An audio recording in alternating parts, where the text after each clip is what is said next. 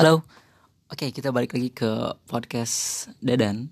Jadi hari ini kita kedatangan tamu dari Taiwan, uh, merupakan mahasiswa doktoral di Taiwan, tepatnya di Department of Education. Uh, namanya Kak Eli, si Payung. Kayaknya Pak si Payung tuh apa ya? Marga ya, Marga Medan. Oke, kita mau tanya dulu sama Kak Eli.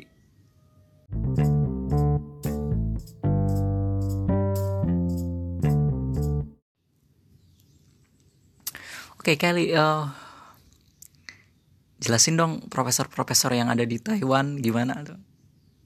gimana tuh kak?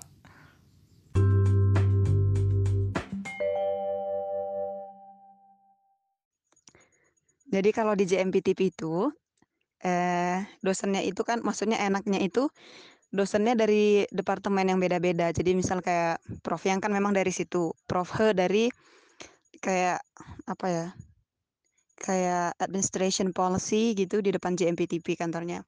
Terus ada Profesor Meng Long Lai itu yang nanti learning psychology itu dari e-learn uh, dari early childhood.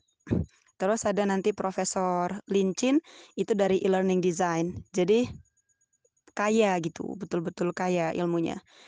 Ada Profesor Fred Fred kayaknya dari matematika apa? Eh bukan ya itu kayaknya kayaknya emang di education ada profesor apa lagi ya? Biar lebih kaya ambil aja kejurusan yang di e-learning, di early childhood nggak pernah ngambil sih karena full Mandarin. Apalagi ya? Pokoknya kaya, kaya betul kayak.